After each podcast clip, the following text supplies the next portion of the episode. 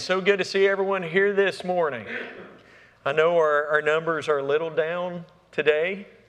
Actually, they're, uh, they're a lot down today. And uh, it's because it's Labor Day weekend. And so we have a ton of people who are traveling and doing some vacationing this weekend. But also, we have 30 people, maybe a little over 30, that are in Orlando for a youth conference.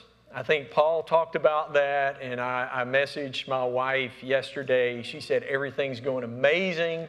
I talked to Tariq Jesus, who helped drive, I think, on day one, and she told me that two of our teenagers were baptized late last night. And so, yeah, that's super excited, and, and one of those being Therese and Steve's granddaughter. And so that's just super excited. And we've been praying about this event. And uh, if you will, just, just be praying about their return. They're going to be coming home this afternoon, but I'm, I'm super excited for them.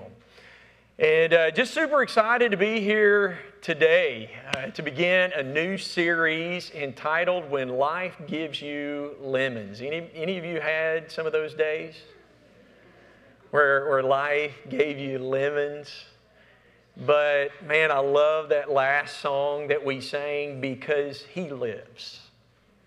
Right? Because of Jesus, even when life gives us lemon, we can have joy and, and really, that's what we're going to be talking about in this series. We're, we're going to be looking at this little letter in the New Testament that was written to the church at Philippi, which we like to call the book of Philippians. And man, even though it was written a long time ago, it is so relevant for us today because man, as you look around at our world, as you look around at our culture, man, people seem to be depressed, anxious, down, sad. I, I mean, I, I, there are several words we could, we could use there. And in fact, this morning, I always go uh, to um, a gas station on Sunday mornings to buy some coffee to kind of charge up. I'm up at five on, on Sunday mornings. And, and so I go to a gas station to charge myself up. And this morning, man, when I got to the gas station just, just right over here, the people who were working behind the counter, man, they seemed so down. And, and I was doing everything I could, man, to cheer them up. Hey guys, how are y'all? Man, good morning. And, and all this kind of stuff. I don't think they ever smiled. I mean, it, I, just, I felt so bad for them. They, they seemed so depressed, and I don't know if it's the work environment or, or what, but that just kind of seems to be the norm today. And, and I totally get it because, you know, you look at all the things that's happened over the past couple of years with the pandemic and political division and racial tension and, and all the stuff going on in, in all these different countries and rumors of wars and so forth. And then you take all that and you stack it on top of what's already going on in people's personal lives, right? You know, because you, you've got some people who have had relationships that have fallen apart. You've got some people who have all kinds of things going wrong at work or at school or at home. You've got people with financial challenges these days because it seems like, man, everything costs more and more money. And I hear people talk about that. You know, we're just, we're struggling. Things are so expensive today. And then, you know, it seems like health issues have, have elevated and, and there's all these these things, and it's like, man, I, I get it. People are, people are down, but people want happiness. In fact, I think at times we, we chase after happiness. It's kind of baked in our DNA as a country, right? I mean, you, you look at our Declaration of Independence, and what is it? Life, liberty, and the pursuit of what? happiness, right? And, and so that's, that's the pursuit. That's what people really want. And yet, as you look around, you see people who aren't really that happy. And here's the thing I mean, happiness is, is great, but I want you to know this morning that God wants something more for you. He wants you to have something that's deeper than happiness. And, and not just deeper, but, but more durable. You know, something, something that you can hold on to, something that's not going to slip through your fingers. And, and, and what I'm talking about is, is joy. God wants us to have joy, but, but the question is, you know, what's, what's the difference? What, what's the difference between happiness and joy. And so, if you're taking notes with me this morning, as far as happiness is concerned, happiness deals with the external, right? It's, it's what happens on the outside of you. In other words, I'm happy when things are going my way, like the unexpected discount, the upgrade, you know, those mornings where you're driving to work and it's all green lights and you turn on the radio and your favorite song has, you know, happens to be playing. But here's the deal with all of those things, you know, you, you really can't do anything about those things. They, they just kind of happen. And so we're just kind of at the mercy of those things. And, and so, really, to, to kind of boil it down, we talk about happiness um, what we're talking about is, is the external circumstances, and, and I'm happy, right? When, when things are good, then, then I'm good. When my, when my circumstances are great, I'm, I'm great. But man, when things are bad, then, then I'm bad. That, that's kind of the way happiness works. It's kind of like a boat out in the ocean. When the waves go up, the boat goes up. When the waves come down, the boat go, comes down. And that's the kind of that's kind of the way life is as far as happiness is concerned. Life is good, you know, when everything's good in my life. But when things are bad, then, you know, everything's just kind of falling apart in my life. And, and that's not only bad for us, but it's bad for the people that we live with as well. Again, the problem is that all these circumstantial events, most of the time, they're outside of our control. See, you and I, we, we can't always control the, the outcome. We can have an influence on the outcome, but we can't always control the outcome. And so our happiness is at the mercy of something we can't always control. Does that, does that make sense to everyone? Please shake your head yes if, if, you, if you totally get that. And so that's really no way for us to live. And, and so let me, let me now tell you about joy, okay? Joy, if you're taking notes, is not external, but it is internal, right? Joy has nothing to do with our outward circumstances, but rather it has everything to do with our internal, our the, the condition of our heart. You, you remember when, when we were little, like in vacation Bible school, we would sing, I've got the joy, joy, joy down in my, where was it found? Down in my heart. Happiness deals with the external, joy deals with the internal. Joy deals with what's going on in our heart. So, what that means is that we can experience joy even on the worst of days. We can experience joy even through the toughest of circumstances.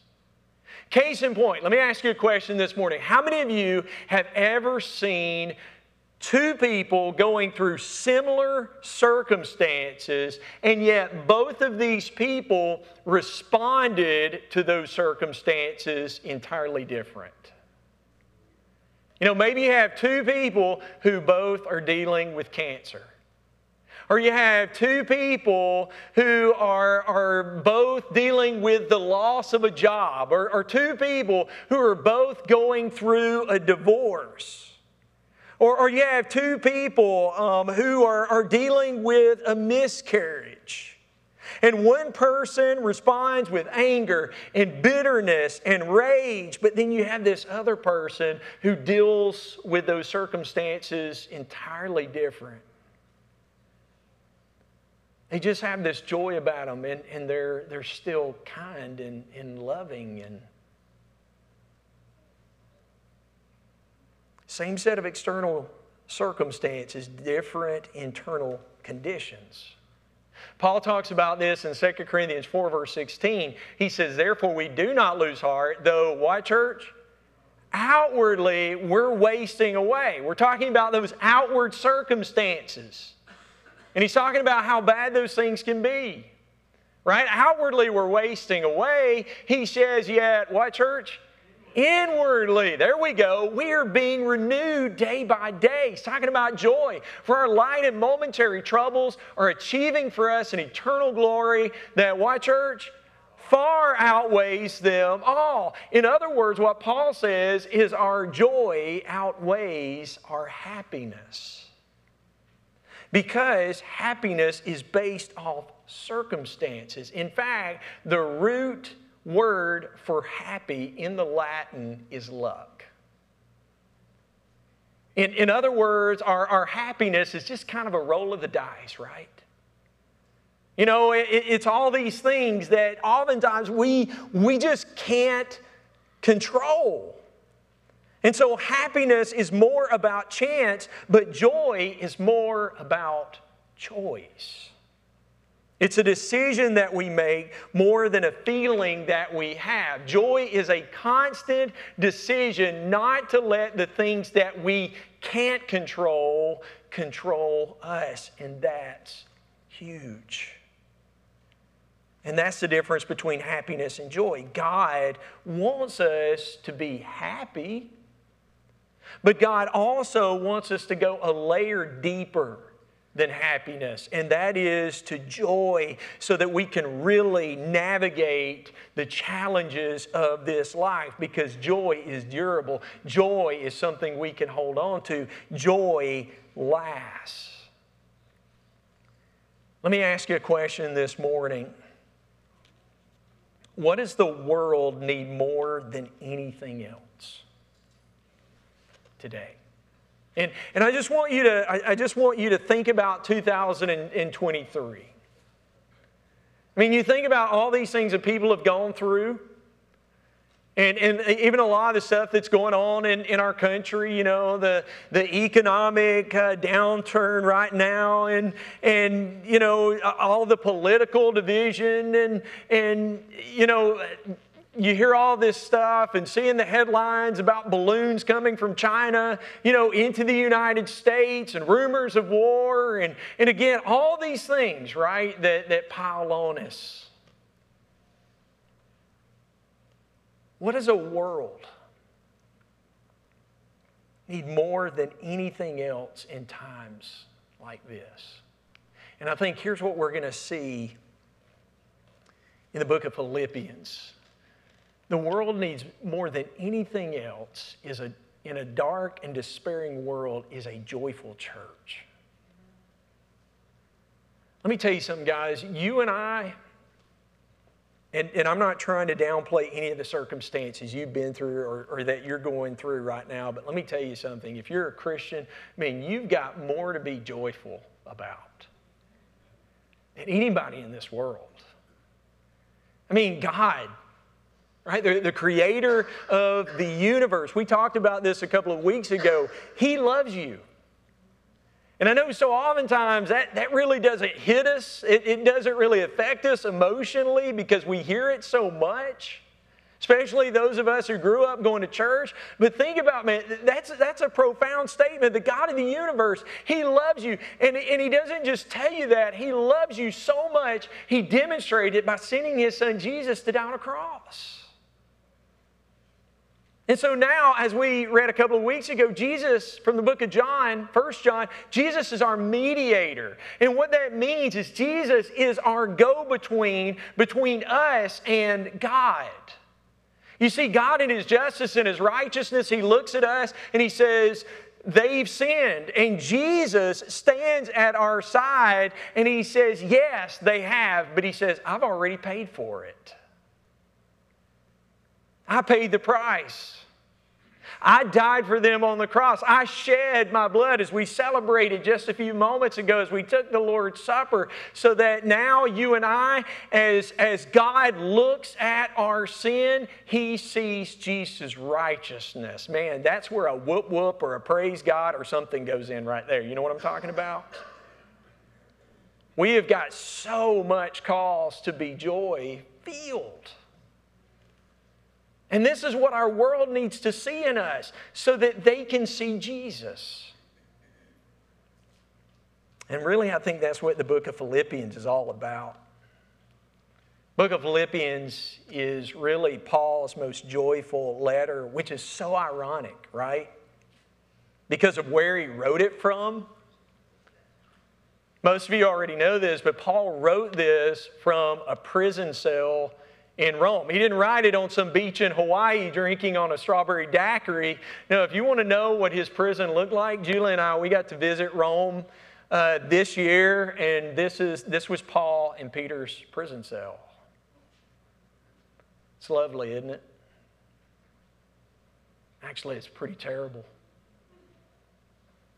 Very emotional just being able to go, go down there and, and see where he was.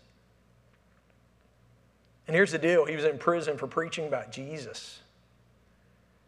And, and during that time, he's waiting trial in, in which they wanted to kill him. And yet, it's through all of that that he writes the most joyful letter in the entire Bible. And, and, let me tell you a little bit about who he's writing to. I mean, you, you look at the church at Philippi. Philippi was located on a major highway. It was called the, the uh, Via Egnatia. It was this trading route between Europe and Asia. And, and so, what you have to understand about this city is it was a melting pot of cultures and, and perspectives. Um, there was a lot of uh, racial strife during that time as well, and economic oppression, spiritual confusion. Sound familiar? And yet, it was there, right? in Philippi that Paul plants this church. You can read about it in Acts chapter 16. And then Paul did next what he always would do. He would go on and plant another church somewhere else.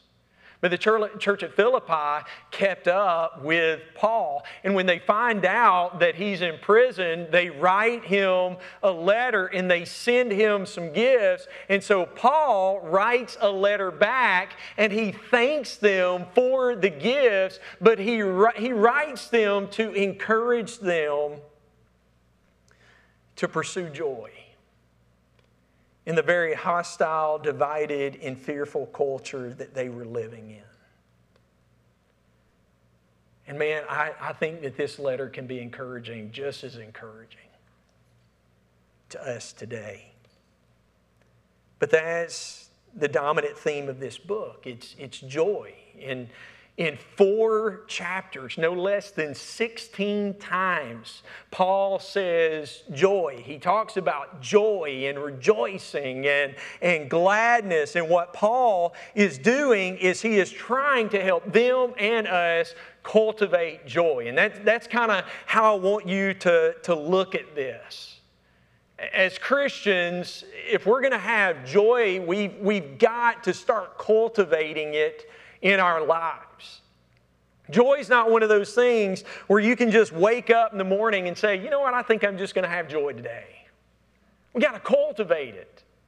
We, we've got to work on it and, and we've got to cultivate it today if we want to have it tomorrow. And some of you may be thinking, well, well, how do we cultivate joy? Well, Paul talks about this in the book of Philippians, and he mentions three things which we're going to look at very quickly today. First of all, we're going to cultivate joy. We got to try and look at every problem from God's perspective. We got to try and look at every problem that comes our way from God's point of view. And so, what that means is we've got to stop and we've got to ask ourselves what lens am I looking at this problem through? And understand this, before I go any further, I mean, this is so important to understand. All of us are going to have problems. You guys get that, right? I think, I think oftentimes we're, we're tempted to forget that. It's like, why me? Why only me? Well, it's not only you. All of us do. At some point, we all go through something. We all experience pain. We all have unfortunate circumstances as part of life. But what perspective am I choosing to look at those problems through? Let's look at Paul's perspective. Here's our text for today Philippians chapter 1, verse 12. Paul writes to the church at Philippi, he says, And I want you to know, my brother, dear brothers and sisters, that what church? Everything that has happened to me here has helped to spread the good news. Isn't that awesome? I mean, here Paul, he's, he's been put into prison. And, and, he's waiting for trial where, you know, he's, he's probably going to be executed, but he, he, he has this perspective of, you know what, everything that has happened to me here is, is good because it has helped advance the gospel, the good news of Jesus. And let me tell you something, this wasn't the only thing. I mean, if, if, if that's all Paul had been through, I think we would all say that would be enough, but this wasn't the only stuff that Paul had been through. Like, if you read 2 Corinthians chapter 11, starting in verse 24, it's insane all that he went through. Like he was beaten, he was um, also stoned, he was shipwrecked. Um, he, he talks about the dangers that he went through uh, by the Jews and the, the Gentiles. He talked about the sleepless nights and how there were times where he was hungry and he was thirsty and he was cold and he was naked. And then, you know, um, on top of all that, he had the weight of all these churches that he had planted and just, you know, the, the thought of, of how they're doing now that he's gone. I mean, he's just He's been through so much. And yet, Paul's perspective was everything that's, that's happened to me has been a good thing from the standpoint as it, it's helped advance the message of Jesus.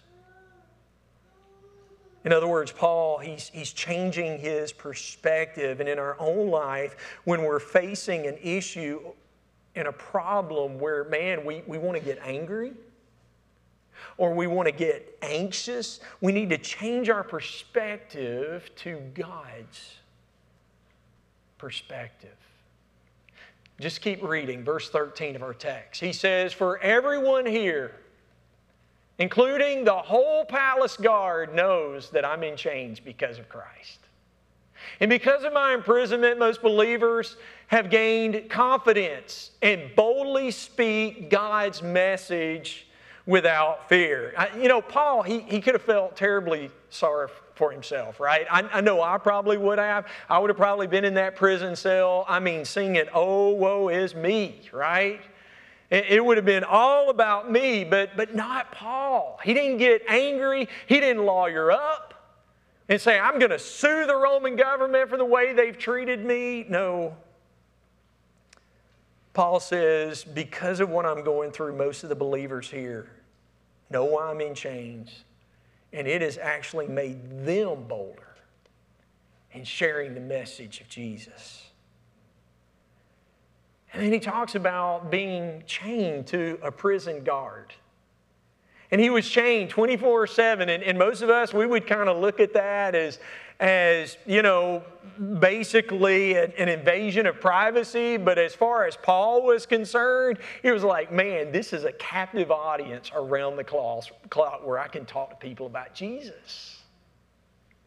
And he did. And because of that, he goes on to say in chapter 4, he says, members of Caesar's own household. Think about that ended up giving their lives to Christ. In other words, Paul was influential even though he was in prison. Why? Because he saw his circumstances from God's perspective. What about us? How do we see things? especially when we're, when we're going through hard times. We need to change our perspective. And some of you may say, well, well, Slate, how do I do that? Well, a change in perspective is all about moving from one question to another. So, oftentimes, like I said just a few minutes ago, when we go through hard times. We ask the question, why, right? Why me? Why now? Why is this happening? And God, why haven't you intervened? I mean, I've been, I've been praying about this. Why? Why is, why is all this going down? And, and listen, there's nothing wrong with those questions. We're all human, and I think that's the first place we want to go. That's the first question we want to ask is why, but we don't want to stay there.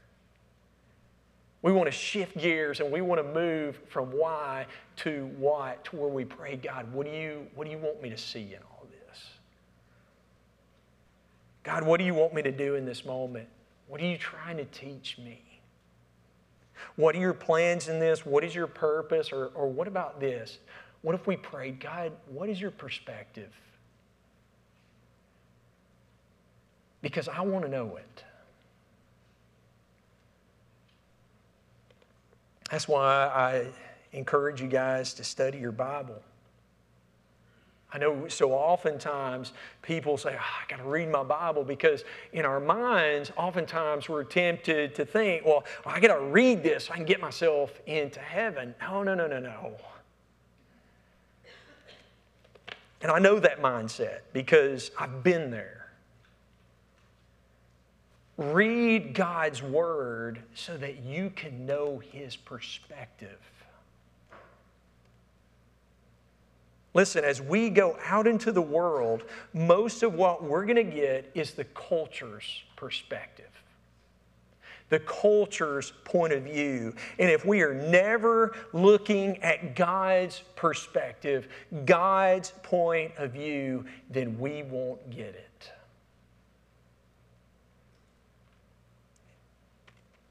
This is his perspective. This is what makes joy possible. Listen, if you wait for your circumstances to be perfect, if you wait for everything to go your way, if you wait for everybody to play nice and like you, I'm telling you, it's not going to happen. And so this is what Paul says next. Secondly, we have to change our focus. If we're going to cultivate joy, we've got to change our focus. How many of you, when you look at a picture that you yourself are in, how many of you look at your best features? No, most of the time, if we're being honest, as we look at a picture of us, we're zeroing in, we're focusing on our worst features, right? Matt, we're not looking at anybody else but us. And, and, and, and let me ask you this how many of you okay when, when you're looking at a picture that you're in with someone else and you're you know picking out all your bad features to, to the person that you're with how many of you have ever had them saying what are you talking about I don't even see that. Julie, you know my wife. you know my wife loves to take pictures, and so oftentimes she takes pictures that I'm in, and I will tell her, please do not post that on social media. And she's like, why? And I'm like, oh, honey, look at me. I look terrible in this picture. And, you know, and, and maybe you find yourself doing the same thing my hair, my wrinkles, my weight, whatever. And, and the person you're looking at it with, they're like, but I don't see that. I'm not, I'm not zeroing in on that. And yet we have, a, we have a tendency to focus on the things that we like the least. And what I'm saying to you is, in order to cultivate joy, we've got to change our focus. Watch what Paul does here, verse 15.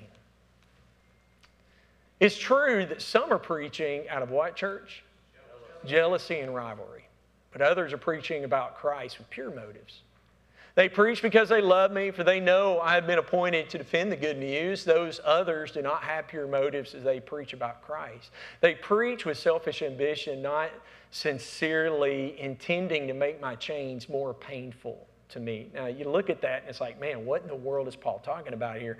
What's going on? Well, he's writing about other preachers who I think were like his colleagues. In, in other words, they were, they were on the same team, right? They were serving the Lord, but they had become jealous of Paul. And, and you have to understand, during that day and time, man, Paul was the guy. I mean, he was the goat of church plants. He was going everywhere, planting congregations. He was changing the world. And all these people were looking to him. And apparently, there were these preachers who were becoming very jealous of him. Now, later on, Paul's going to talk about some false teachers, but I don't think that was these guys.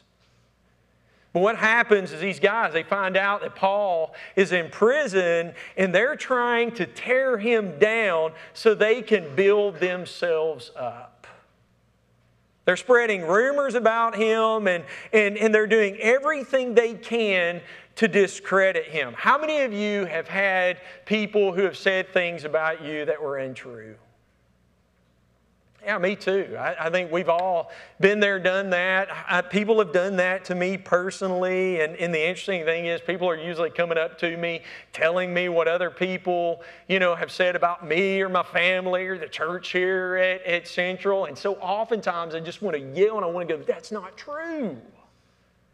Those are just lies. Why, why would anybody want to do that? And it just weighs me down. But look at Paul's response. He says, okay. In fact, verse 18, he says, doesn't matter. Whether their motives are false or genuine, the message about Christ is being preached either way. So I, what, church? I rejoice.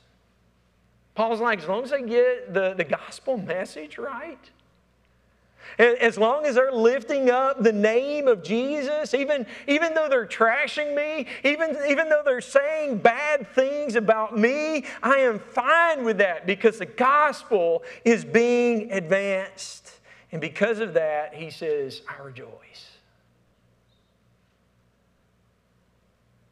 Change your focus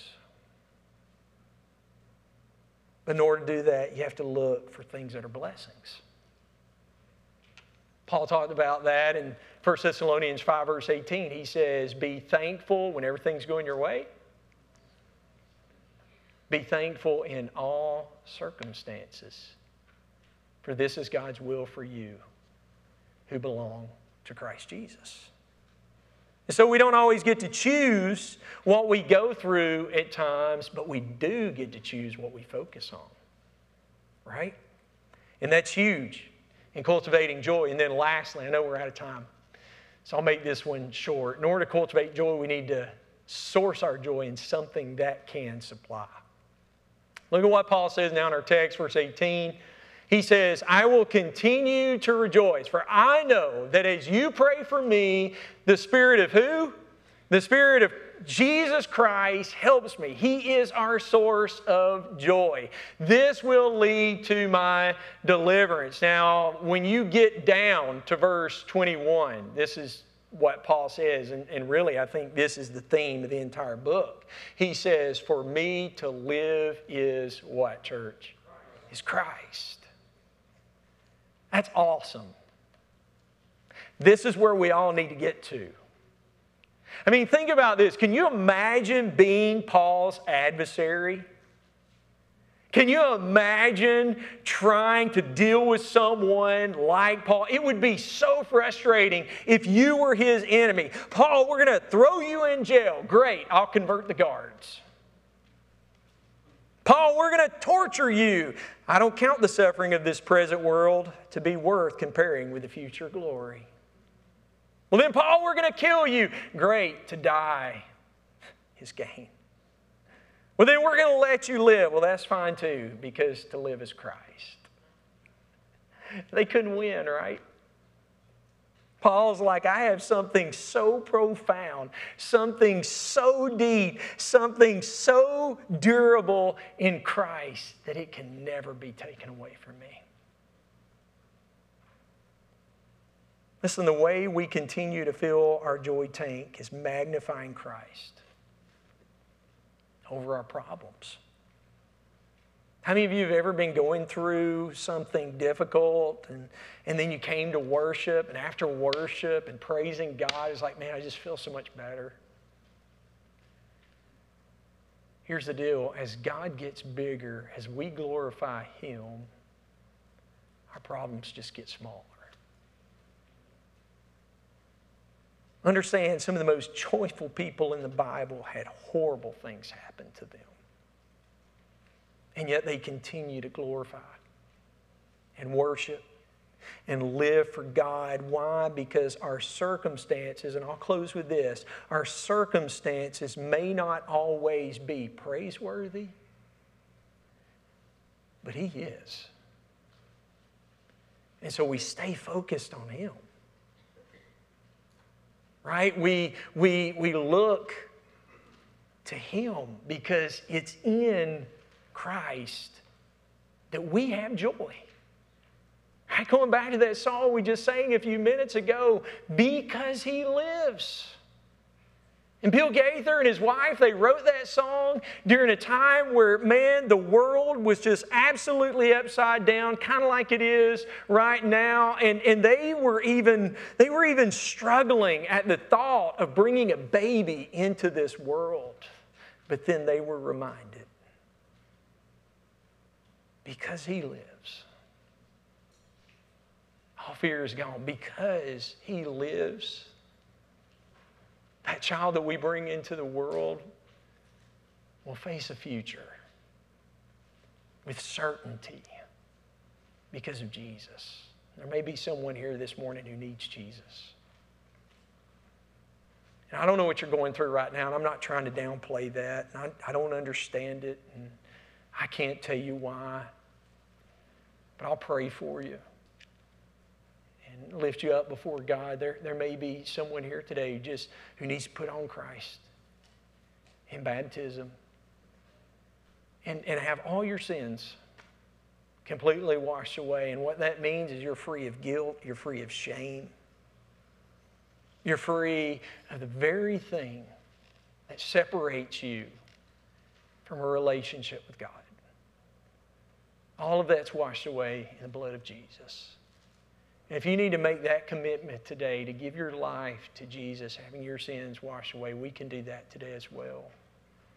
But whatever the case may be, if you need to respond for any reason, won't you come? Together we stand and sing.